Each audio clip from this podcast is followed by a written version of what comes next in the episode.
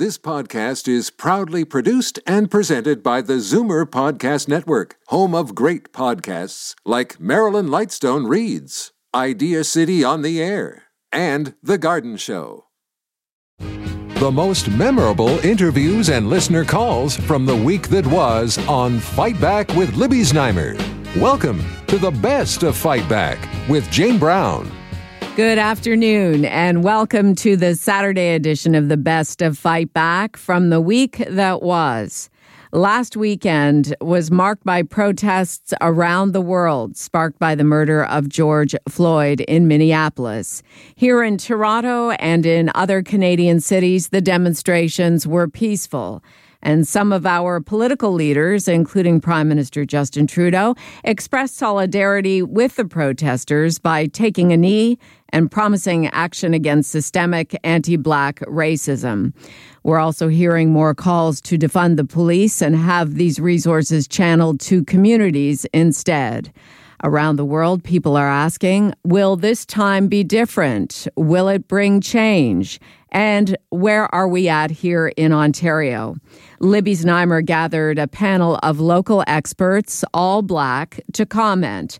Dr. Akwasi Owusu Bempah, assistant professor of sociology at the University of Toronto, Mississauga, Anthony Morgan, a racial justice lawyer, advocate, and speaker, as well as Nigel Barriffe, president of the Urban Alliance on Race Relations. I think it's um, we, what we see, what we're feeling um, is that we have to make change. That that this is about Regis um, Paquet, who who lost her life with police officers that were in the room. This is about George Floyd, Floyd, who who lost his life because a police officer had his neck, his knee on his neck. It's happened too many times, and you know what what we're seeing is that enough is enough. We've had too many reports. We've had too many promises. Yet you know, people within our community continue to die. So this, the anti-black racism has to stop. Anthony Morgan, do you think this time will be different? I think it largely depends on whether uh, enough whether enough of uh, your listeners or folks in community see the value of black people and their lives beyond this moment. So I think it really is up to us to determine collectively as a society. It's not just a black problem. It's certainly not just a white problem. It's our society problem. It's a human rights problem. Uh, we have, uh, as all people, uh, fundamental human rights to be treated as equal. And what uh, black communities and their allies are, are really saying is come join us in our collective struggle for humanity on this issue. So whether or not it'll really bring change will depend on uh, how long people pay attention to this issue and whether or not they're willing to continue to work in solidarity with black communities beyond this moment. What about this new uh, battle cry, defund the police? What I think is really important for us to realize is that uh, when when it comes to public funds, we have to be good stewards of our money. This is public resources and, and government politicians. They have to be good stewards of it, especially in this time of COVID where governments are struggling to find resources. But if you look at the history of how we've funded, especially at the city level, our different services, police services, they get dramatic amounts of money, whereas our services for healthcare, community services, parks and rec, childcare, transportation, they get a small fraction comparatively to what the police get. So these calls about defund the police aren't about hating the police. They're not about uh, a, a violence against the police. What they're really about is saying, hey, we actually have this other pool of services that we really, really need to support the well-being, inclusion, belonging, and thriving of our communities.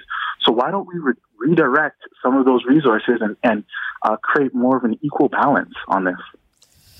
Also, to build on what Anthony's saying, the city has the response. The city, the, the mayor, and the 22 councillors are the ones that are in charge of this budget. They also have policies that the board has to, that the the the, the city has to hold its um, hold the police accountable to. Our human rights um, and our anti-black uh, policies that the that they are responsible to. And if the if the Toronto Police Services aren't meeting them, aren't meet, meeting up to them, then they have a fiduciary responsibility to follow up and hold the police accountable. That's why we're at the Urban Alliance, we've asked, we've called for a public inquiry into circumstances that happened um, around the death of just of um, of Regis. I'd like to now bring in Dr. Akwasi Owusu Bempah. He is an assistant professor of sociology at the University of Toronto in Mississauga. With this new rallying cry, defund the police, what's your take on it? Yeah, I think this is, you know, a, a very necessary, uh, fiscally responsible thing to do, as well as something that's been a long time coming. Um, you know, I, I know both Nigel and Anthony very well, and I'm sure they've provided a, a lot of perspective like mine. But we've had modern policing for about 200 years, 100 years in this country, and over that time, we've simply asked the police to do more and more, and their budgets reflect that.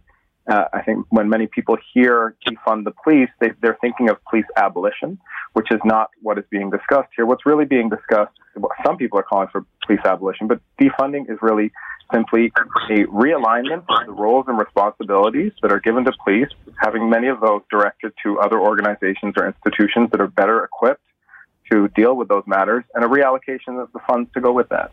Dr. Akwasi Owusu Bempah, Assistant Professor of Sociology at the University of Toronto, Mississauga. Anthony Morgan, a racial justice lawyer, advocate, and speaker, as well as Nigel Barriffe, President of the Urban Alliance on Race Relations. They were in conversation with Libby Znaimer on Monday. You're listening to the best of Fight Back. I'm Jane Brown. Potentially life saving damage control continues in some of Ontario's long term care homes where there have been COVID 19 outbreaks. Woodbridge Vista Care Community is now being temporarily managed by the William Osler Health System in Brampton. And military personnel were also called into Woodbridge Vista Care, where at least 22 residents have died after contracting COVID 19. It's a development the CEO of Sienna Senior Living, which owns the home, characterizes as good news. The extra help comes just days after another top executive of that same company, Joanne Dykeman, was dismissed from her job after allegedly mocking families of long term care residents, calling them blood sucking class action lawsuits people. Our Zoomer squad discussed this with Libby on Monday. David Kravitz, vice president at Zoomer Media, Peter Muggeridge, senior editor of Zoomer magazine, and Marissa Lennox, chief policy officer at CARP, A New Vision of Aging. Ageism is is is so pervasive in our society we don't even recognize it anymore. And and it's so clear that you know our our seniors have been let down by every level of government um, from the very start of this pandemic through to now. And I think that there is an appetite on the part of our government to address what's going on in long term care, but the problems are so deep and they're so large, they don't even know where to start. And also keep in mind the people that are making decisions around how to fix our long term care homes. Many of them have not even stepped foot in a long term care home haven't seen four bedroom wards, haven't seen how narrow the hallways are, haven't tasted the food that's served in these facilities. So that's a real problem. Yeah, and, and Marissa, you really got the sense when when the Army report came out that for many of the uh, you know, eh, many of the government officials were surprised by it all. You know, like it, it, it, it was the first time they were hearing of it. It seemed. You know. Well, yeah, so. that's uh, you got to wonder about that. It was very interesting. On Friday, the Registered Nurses Association released 35 reports going back 20 years with the proviso that we really don't need another commission or inquiry or whatever. Mm-hmm. We know what the problems are. But I mean, it, you know, if that doesn't underscore the situation, I don't know what does. 35 well, reports. There's a sloppiness that pervades all of this that is very alarming. And I think it's exacerbated by what you just said, Libby, about the reports dating back 20. I mean, 189 inspectors of nursing homes in Ontario conducted a grand total of nine uh, inspections last year. So, uh, you know, still with long term care, we saw yet another long term care home taken over by the government, the management handed to William Osler, and it's the same one where we saw another uh, top executive fired for just being really callous, really callous about the loved ones of people in that system. So, Where does this leave us? I mean, there there is a big issue about whether private long-term care homes should be gone. If because most of the problems are with them, does does this just uh, prove that? I think it does, Libby. I I, I think uh, you know their, their bread and butter is really retirement homes. That's where they make most of their money. And, and I think we'll see a shift uh, of the long-term care element over to a more hospital-like setting, run by the province or, or nonprofit, and and uh, let the let the homes do the the retirement. You know, uh, villas would they do very well, and they make a lot of money on. Yeah, but is that just going to shift the burden? There are a lot of people, including Samir Sinha, who is one of our top geriatricians who basically says whatever we do should also cover the retirement home sector because just as people are older and frailer in long-term care the same thing is happening in retirement homes. And and often Marissa as you've said many times they're there because they can't get into long long-term care. That's right. You know I I'm not convinced that eliminating the private sector from long-term care is the single solution that will fix long term care. There are just so many problems with this system from staffing to underfunding and you, and you do worry what, about injecting more cash into this sector and what the long-term care the private homes in the long-term care sector will do with that money will they just you know will it go toward their bottom line or will it actually go toward frontline staff um, I can honest to God say I was just disgusted by Ms. Dykeman's comment referring to families as blood-sucking class action lawsuits people. I think it's horrible that these people even exist in this space. And I think hopefully what comes out of all of these inspections and investigations is that there will be a very clear list of people that shouldn't be in this industry and they should go elsewhere because there's just no question that there are some really bad actors and they shouldn't be operating homes. Marissa Lennox, Chief Policy Officer at CARP, Peter Muggeridge, Senior Editor of Zoomer Magazine, and David Kravitz, Vice President at Zoomer Media, Fight Back's Monday Zoomer Squad. You're listening to the best of Fight Back. I'm Jane Brown. The Trudeau Liberals are trying to legislate stiff penalties for Canadians who are fraudulently receiving the Canada Emergency Response Benefit. These would range from fines to six months in jail for people who make false or misleading claims or fail to declare income they made while applying for or collecting the benefit. It's a scenario far from the government's previous stance when the Canada Revenue Agency was reportedly encouraged to ignore suspicious activity and just get the money out to people as quickly as possible joining Libby Znaimer on Tuesday to discuss our crack strategy panel of Karen Stintz, CEO of Variety Village, John Capobianco, Senior Vice President and Senior Partner, Fleishman Hillard High Road, and Charles Bird, Managing Principal of Earnscliffe Strategy Group in Toronto. The CERB, as it was originally introduced in late March, was an effort to help those who are out of work due to the pandemic. And now the question is, what do we do going forward? The name of the game now that we have uh, a few months of experience under our belt is to confront fraud, right? Which is that there's going to be a small number of people who always think that they can game the system, that they can make a fast buck, as well as ensuring that there are return to work provisions, which is to say that folks um, will not be eligible for further income support if they fail to return to work when it's reasonable to do so and their employer asks them to, or if they fail to resume self employment when it's reasonable to do so, or if they decline a reasonable job offer.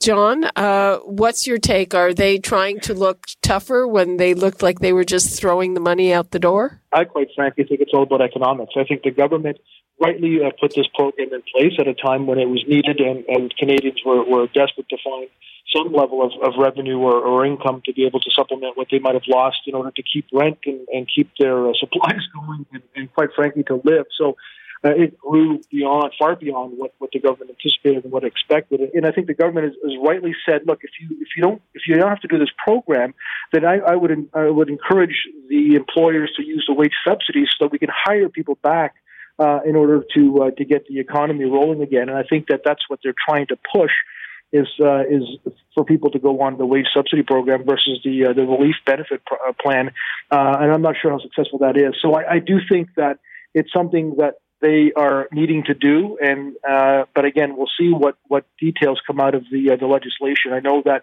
the NDP are, are uh, crying foul. Uh, the Conservatives are waiting to see what the details are, but something that has to obviously stop, and and because uh, we just can't afford to keep doing that, especially if people are, are taking the money when they don't deserve it or need it. Karen, do you see anything uh, a little strange, or do you see it as a disincentive to people going back to work? We're recognizing the unintended consequences of a well-meaning program that was rolled out to meet an emergency situation, um, but now we understand the implications of that because I've recalled workers that um, to put them on the, the wage subsidy and take them off the CERB, and they've chosen not to come back because it's more advantageous for them to be collecting the CERB than it is to be collecting 75% of their wage.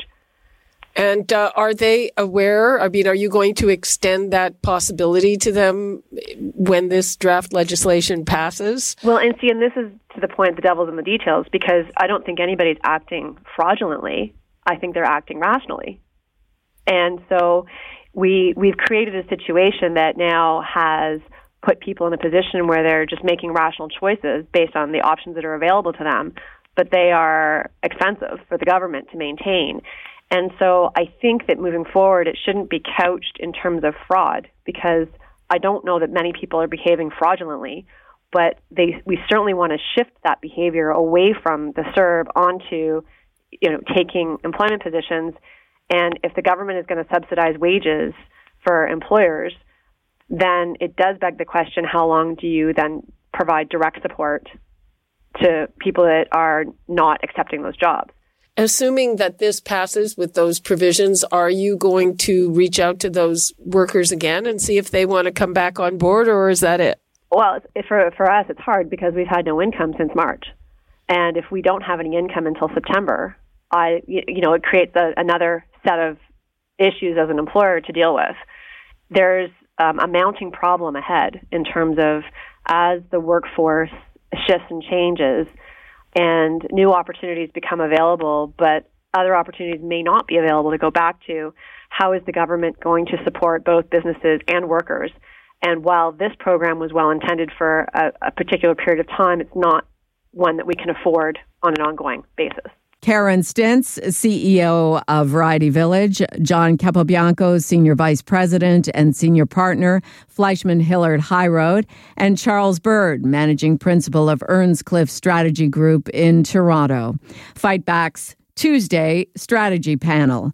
The latest emergency aid bill did not pass in the House of Commons this past week. Behind the scenes negotiating is said to be ongoing to get a deal among the Trudeau Liberals and the opposition leaders for this coming week. This is the best of Fight Back on Zoomer Radio. I'm Jane Brown. Life is slowly starting to return to normal, but some people are complaining that the rules are confusing and sometimes inconsistent. Fight Back went to the experts for their takes on the rules. Dr. Colin Furness, epidemiologist and professor at the School of Occupational and Public Health at Ryerson University, and Dr. Alon Vaisman, an infectious diseases specialist with the University Health Network. So I think it's important to recognize what, what we mean by asymptomatic individual. So somebody at the moment where you assess them and they test positive for the virus, they could have no symptoms for three reasons. One, uh, is that they are pre-symptomatic. So they're about to have symptoms. It's just a day or two away, or on average, at least two or three days away.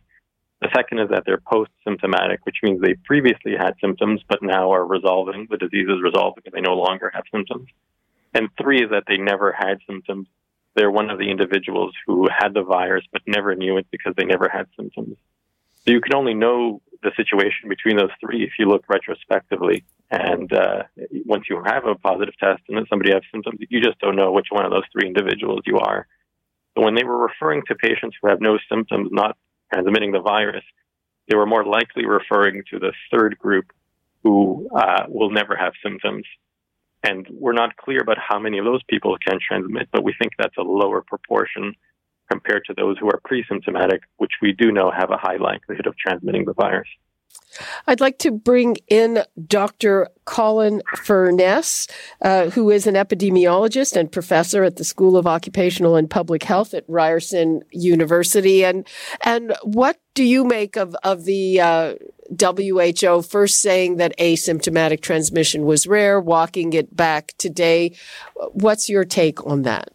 Well, I agree with the previous comments that you know asymptomatic means a few different things. You know, I would actually add a fourth category, and it's specific to COVID, which is to say they're symptomatic, but the symptoms are invisible. In other words, we've got kids especially whose lungs are full of virus, who have pneumonia in both lungs. They feel fine. Their lungs don't notice that they're under attack, but they're there. That's symptomatic. You see it on a chest x-ray, but when you look at someone, they feel fine. Those are the people we need to be really concerned about because, and I don't care what the WHO says, someone who's got two lungs full of virus is going to be contagious no matter how they feel. So that's the group I'm really worried about. And I think it, it could be that the WHO really did kind of mix their messages and their words about what asymptomatic really means. Dr. Furness, I know that you've been concerned that we are reopening too soon. Do you still feel that way? Most, most definitely, most definitely. And I'm, I'm glad we're now taking a regional approach in Ontario because Ontario was a, really a combination of opening later than we needed to for much of the province where there is very little COVID and much too early for places where there are, which obviously includes GTA. So there's a few things I'd like to walk back. I'd like to stop recreational shopping Alon Vaisman, do you think that we are reopening too soon? Uh, yeah, I think there's certain parts of Ontario which really shouldn't be opening anymore, doing any more that we're doing currently. Uh, that's especially the GTA where the case numbers are still very high from day to day. There's been kind of an up and down trend over the last few weeks, some stabilization, but not the decline that we would want to see before we open things up. But there are other sections of Ontario where there is a decline of cases, which it may more make more sense especially those that are more remote from areas that we are seeing a lot of COVID cases, to start very slowly easing up on some of the restrictions, especially those that won't involve having people from the infected areas come to those areas. So, for example, small family gatherings. That would be quite different to open up in a remote area or in an area that's not affected versus uh, something like a theme park or a large uh, open gathering area like like a park. Colin Furness, what would you like to leave us with as we head into more reopening? Very simply, you can lock people down to get rid of the pandemic, or you can test your way out of it. You can do t- lots of testing or lockdown. Ontario hasn't done a great job at either. Now that we're loosening up, we need to increase our testing capacity like an order of magnitude. That's urgent now. Dr. Vaisman? I think the public needs to realize that just because things are opening up doesn't mean the threat is gone. They need to maintain all the things that we've been discussing all these months the hand hygiene, keeping distance, the wearing the mask indoors, and also being vigilant about symptoms that, that really won't end anytime soon. Dr. Alon Vaisman, an infectious diseases specialist with the University Health Network, and Dr. Colin Furness, epidemiologist and professor at the School of Occupational and Public Health at Ryerson University. I'm Jane Brown, and this is Zoomer Radio's Best of Fight Back. Fight Back with Libby Znaimer brings you comprehensive coverage of the news stories that interest you and your reaction to them on the phones. We've gone through the audio. Here are some of the best calls of the week. Mike in Toronto phoned to ask about the spread of COVID 19. What does the, the government or the health officials know about this virus that they're not really uh, telling us? In other words, you know, does this virus have the ability to uh, to mutate and uh, because you notice that the people in these homes are uh, the the senior homes are are getting sick, and I notice that the youth when I, for example, when I go grocery shopping once a week, I notice that that the youth that work there they seem to be unaware. They don't pay any attention to distancing or anything. They they just seem to be quite unaware. And now, Fight Back's knockout call of the week. There were a lot of great calls this week, but the winner of the Fight Back Knockout Call of the Week comes from Norm in Toronto, who hopes he'll be celebrating his milestone birthday by going out. I'll be turning 65 on June 30th, and my lady and I are actually looking forward to going to a restaurant.